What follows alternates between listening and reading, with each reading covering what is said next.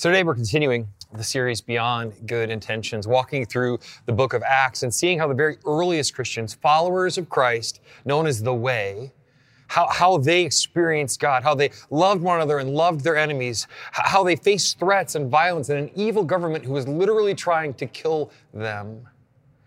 And we're identifying these themes, these practices, these relationships that were really, really important to those early Christians and asking the question if they were so important to them, shouldn't they be important to us? Themes like the role of the Holy Spirit in our lives, the role of baptism and prayer. Today we're looking at another one of those themes that was very, very central to the book of Acts. It's the idea of conversion. It runs through the entire book, and yet it's a little bit tricky. Did you know that the word conversion doesn't actually even really appear in the Bible? I mean, if you do a, a, Bible gateway search, word search, it'll show up in some of the little titles of sections, but it's not actually in the text. Even converts or con- convert only appears a handful of times in the whole book. It's really more of a concept, an idea, a process, the details of which are outlined throughout the New Testament, but they're details that the church, faithful followers of God over the generations, have disagreed and come to very different conclusions on. And we're not going to figure it all out this week. I mean, that's why we do church next week and the following week and then the week after that. This is a big, big topic. What does it mean to be converted? I know what it meant uh, as a child growing up in the 80s in an evangelical house. I mean, it was really pretty simple. It meant you prayed a prayer, and that prayer felt kind of magic. And if you prayed the prayer, then you were in, you were converted. And more importantly, you didn't have to worry about going to hell when you die, right? And so it was pretty simple to know who was converted. Real Christians were the people that had prayed the prayer. And if you hadn't, then you weren't. If you hadn't asked Jesus into your heart, then you weren't a Christian. And there wasn't really a whole lot else to it. I mean, if you prayed that prayer, then you met sort of the minimum entrance requirements for heaven, and the rest was sort of optional. You know, going to church, going to youth group, reading the Bible, giving to the poor, all of that stuff was just sort of extra credit. Now, let me be clear it wasn't optional in my house growing up. If the church doors were open, the Peterson family was there but generally speaking, you didn't have to do that stuff to be a Christian. You'd prayed the prayer, you were in, you were converted. But now, when I think back to those friends of mine who were Christian, who went to my Christian school, I'm not sure how many, if any of them, are even involved in Christianity at all now as adults. And I don't think that was just a child of the evangelical 80s thing. I talked to my dad the other day, who was a child of the 50s, and he prayed the prayer at a church camp when he was a kid because he didn't want to go to hell if he died. I mean, that was the, the motivation. But for some reason, for him, it stuck. For some reason, for him, it was very significant. He's never really turned back. But he was one of a whole bunch of kids that night who said yes to God. One of a bunch of whole, whole bunch of kids that got baptized and who now, 60 years later, don't really show any evidence of change, any evidence of Jesus being a part of their life at all. Now, I am not saying that praying a prayer is a bad thing. It's not, it's important. I think it's a crucial step in the journey, just like baptism we talked about a couple weeks ago. It's crucial. But I am asking the question why didn't it work for the others? Why didn't it stick? Why didn't real change take place in their lives? And if I'm honest, I don't think this is just a back then problem either. I mean, I look around at our world today and I see a whole lot of people who claim to be Christian, who claim to be converted, but their actions, their words, their social media posts, their hatred of the other side, their absolute terror in the face of a pandemic or in the face of an election that didn't turn out the way they wanted it to. None of that looks very converted. I mean, if this is the after picture of their conversion process, I hate to see the before photo. None of it looks very much like Jesus. And none of it, frankly, looks very different than the world around us. Where's the change if we've been, if we supposedly been converted? Converted to what? If our faith doesn't actually equip us to love our enemies, to care more about the well being of others than our own, to face pandemics with peace and politics as peacemakers, then what good is it? If we haven't been changed? Have we been converted? No matter what prayer we prayed, or whether we were baptized or confirmed or go to church every single Sunday, if our lives don't show evidence of change, then have we really been converted at all. Well, fortunately, the book of Acts has a lot to say on the subject. You know, it's interesting. When you look at these very earliest Christians, they did look different. Different from their previous lives, but, but also different from the culture around them. They looked like Jesus. I mean, not perfectly. We have all these letters that Paul wrote to the churches, and in them you see that these were very much like flesh and blood humans who stumbled and made mistakes and messed up, but you also see evidence of real life change. They did community so differently, cared for one another so differently, loved one another so differently. Their lives and their lifestyles were so radically changed that they earned themselves a nickname. Let's read Acts 11, starting in verse 25. Then Barnabas went on to Tarsus to look for Saul. When he found him, he brought him back to Antioch. Both of them stayed there with the church for a full year, teaching large crowds of people. Here's the point it was at Antioch that the believers were first called Christians. It was in Antioch that they were given this nickname. The non believers, the people of Antioch, called them Christians. According to the Zondervan Bible Dictionary, the word Christian is derived from the Greek word Christianos. And here's how it defines that the, the Latin termination ianos, widely used throughout the Roman Empire, often designated the slaves of the one with whose name it was compounded. Christian, this nickname essentially meant like slaves of Christ. They looked so different that people had to come up with a whole new category for them Christians. And those Christians changed the world. How did, how did they do it? I mean, what was different for them? Was it a different prayer? Did they do it somehow better than we did? Or what needs to change in our understanding, our practices, our relationships? You see, at ECC, we believe that conversion is, is a journey. It's a process that has lots of significant milestones, lots of big yeses, like praying a prayer or being baptized. But there's also lots of little yeses, little moments of turning to God and saying yes. There's a story in the 17th chapter of Acts that really, I think, illustrates this journey well. A journey that all of us, whether we know it or not, all of us are on. The Apostle Paul had been traveling and preaching the gospel, and everywhere he went, people were being converted to Christianity. Well, not, not everyone. Uh, in fact, some of the most religious people were definitely not being converted. In fact, they were just angry. They literally were downright angry. And Paul spends a couple of chapters of this book being snuck out of cities at night and being pursued from town to town by a group of religious people who wanted to kill him in the name of God. Finally, Paul ends up in Athens. Athens had been sort of this the capital of world power as the Greek capital at one point in its life. The power of the world resided in Athens, but now Athens is just sort of a shadow of its former glory. Instead, Athens now thought of itself as, as sort of the intellectual capital of the world, where all the greatest minds and the newest, most profound philosophy of the world resided. And chapter 17 finds Paul right in the heart of Athens. Let's read, starting in verse 16. While Paul was waiting for them in Athens, he was deeply troubled by all the idols he saw everywhere in the city. He went to the synagogue to reason with the Jews and the God fearing Gentiles, and he spoke daily in the public square to all who happened to be there.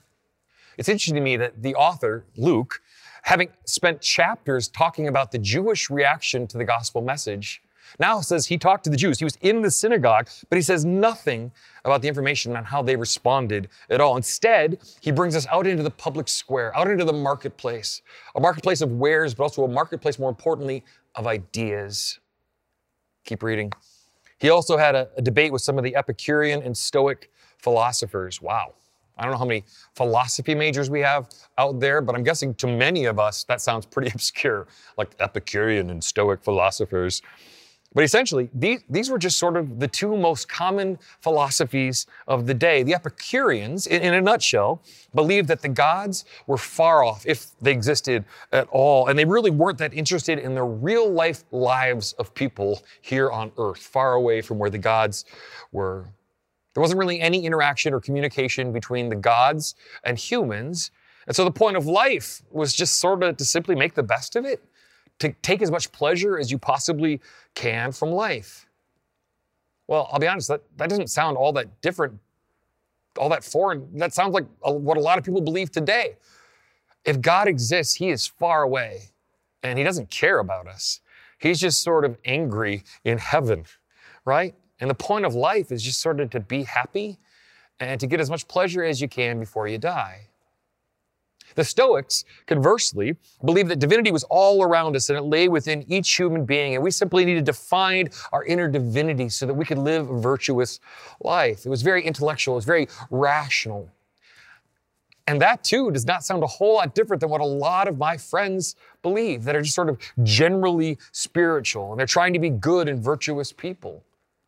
That sounds like a lot of people in my world today. Let's keep reading. When he told them about Jesus and his resurrection, they said, What's this babbler trying to say, these strange ideas he's picked up? Others said, He seems to be preaching about foreign gods.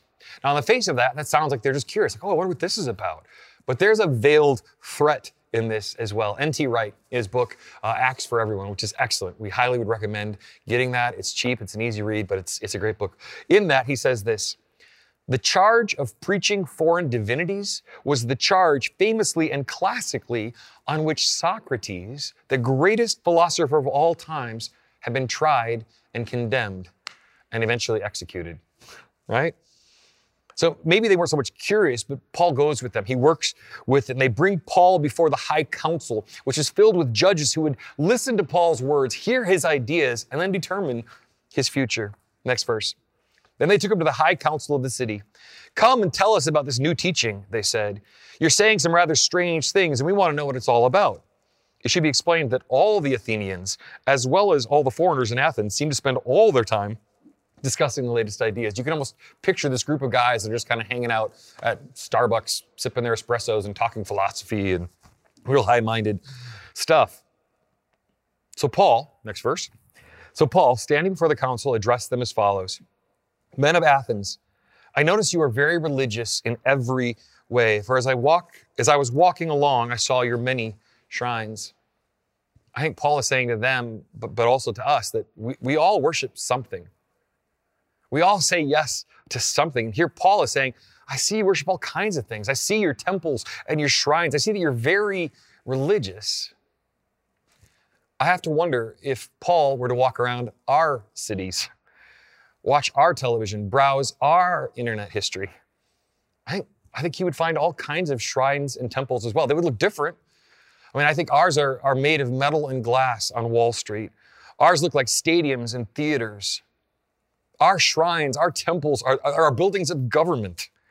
Did you notice that on the coverage of the events of January 6th at the Capitol, commentators and politicians both repeatedly referred to the Capitol building as a temple of democracy.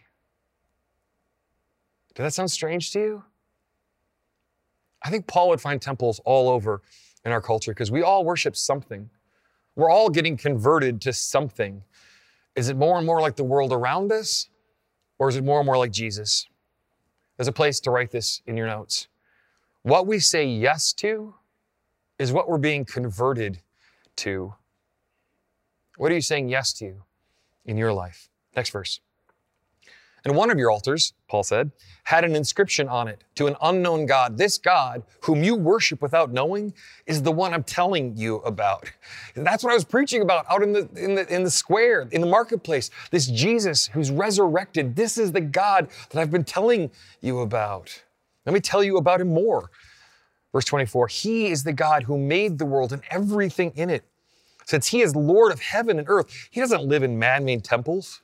And human hands can't serve his needs, for he has no needs. He himself gives life and breath to everything, and he satisfies every need. From one man, he created all the nations throughout the world. He decided beforehand when they should rise and when they should fall. He determined their boundaries. He's saying this God is the only God. He is the only true king. He is Lord over all the nations. He is the reason Athens ever rose to power, and he's the reason it fell. Continuing, he said his purpose was for the nations to seek after God and perhaps feel their way towards him and find him, though he's not far away from any of us. He's speaking directly to the Epicureans there. He's not some far away God. For in him we live and move and exist. There he's speaking to the Stoics. Yes, God is in us and we are in him. He is holding things together. He is sustaining and giving us life and breath. Everything is God. As some of your own poets have said, We are his offspring. And since this is true, we shouldn't think of God as an idol designed by craftsmen for gold and, and silver or stone. This is really good news. This God who created everything, who rules over everything, who holds everything together, that God wants to be known. He's not some distant, far off God who doesn't care about this world. And he's not some abstract force of rationality, uh, rational divinity that exists in all of us, in the trees and the birds. God wants to be known. It's a place to write that in your notes. Next verse. God overlooked people's ignorance about these things in earlier times, but now he commands everyone everywhere to repent of their sins and turn to him. For he has set a day for judging the world with justice by the man he has appointed. And he proved to everyone who this is by raising him, that man, the one that I was talking about, from the dead. Remember now, Paul is literally standing in front of a court of judges who spend all their time philosophizing about ethics and religion. And Paul is saying that same God who created everything and rules everything and established the nations, the down, up and the down, he is the only true judge and he will judge the world with justice. And that, friends, is good news. The perfect God who created all things and sustains all things is also the perfect judge who will judge the world and rule with perfect justice. All things will be made right again. Jesus, who Paul had been telling them about, that's the man that God has appointed and proved it by raising Jesus from the dead. But there's something else that Paul is telling them, calling them to and I think calling us to as well repentance. You see, real conversion requires repentance. Repentance is one of those kind of warm and fuzzy words that we like to hear, right? I think it's a word that has a lot of baggage around. There's a lot of shame that we've piled onto that word. But what does it really mean? What does repentance mean biblically? In the, in the Bible, this idea of repentance, repentance from a biblical perspective simply means to turn, to turn from going one way and instead go another way. Paul even says it in that previous passage. He says, Repent of their sins and turn to Him. It means turning from a lot of the things in our lives that we're saying yes to and instead saying yes to God. In Scripture, this idea of repenting is often described as turning from worshiping idols and instead worshiping God. And, and perhaps that language about idols also sort of feels foreign to us. But, but if we're honest, I think a lot of us have got idols in our lives, our careers, our comfort, our security, our celebrity, our entertainment, our traditions, even our religion. Any one of those things can become an idol in our life. Anything to which we give our trust, our faith, our hope, our money, any of those things can become an idol if we allow them to, if we say yes to them over and over again. And anything from which we get our worth, our value, our hope, our future can be an idol if we say yes to it over and over again. I would argue that even the negative things in our lives can be idols. If we keep saying yes to them, the persistent fears, the anxiety over the future, the pain that was caused to us by people maybe years and years ago that we can't let go of, the addictions that we try to hide, those negative voices that keep us from feeling like we can ever really change. All of those things, as much as we hate them, can become idols if we keep listening to their voice, if we keep letting them change us and shape us and convert us into something so much less than what Jesus has for us. There's a story, or here's where I think the story really illustrates this journey that we're talking about. Starting in verse 32. When they heard Paul speak about the resurrection of the dead, some laughed in contempt, but others said, We want to hear more about this later. That ended Paul's discussion with them. But some joined him and became believers. Among them were Dionysius, a member of the council, one of the judges, and a woman named Damaris, and others with them. It says some mocked, some became curious, and some became Christians. And I think as we look at that story, I think probably all of us could see ourselves somewhere in those sort of three responses. I mean, let's, let's just be honest with ourselves. Some of us are mockers. Some of us are laughing with contempt at the story of Jesus. It's a very popular thing to do right now. It's certainly the easiest response to Jesus to mock. But some of us are curious. Some of us want to lean in, want to learn more, want to begin to explore who this Jesus claims to be. And some of us are ready to say yes to Jesus right now, to take that big yes step to becoming a Christian, to say yes to this God who wants to be known, who is a perfect judge, and who's made a way for us to know him.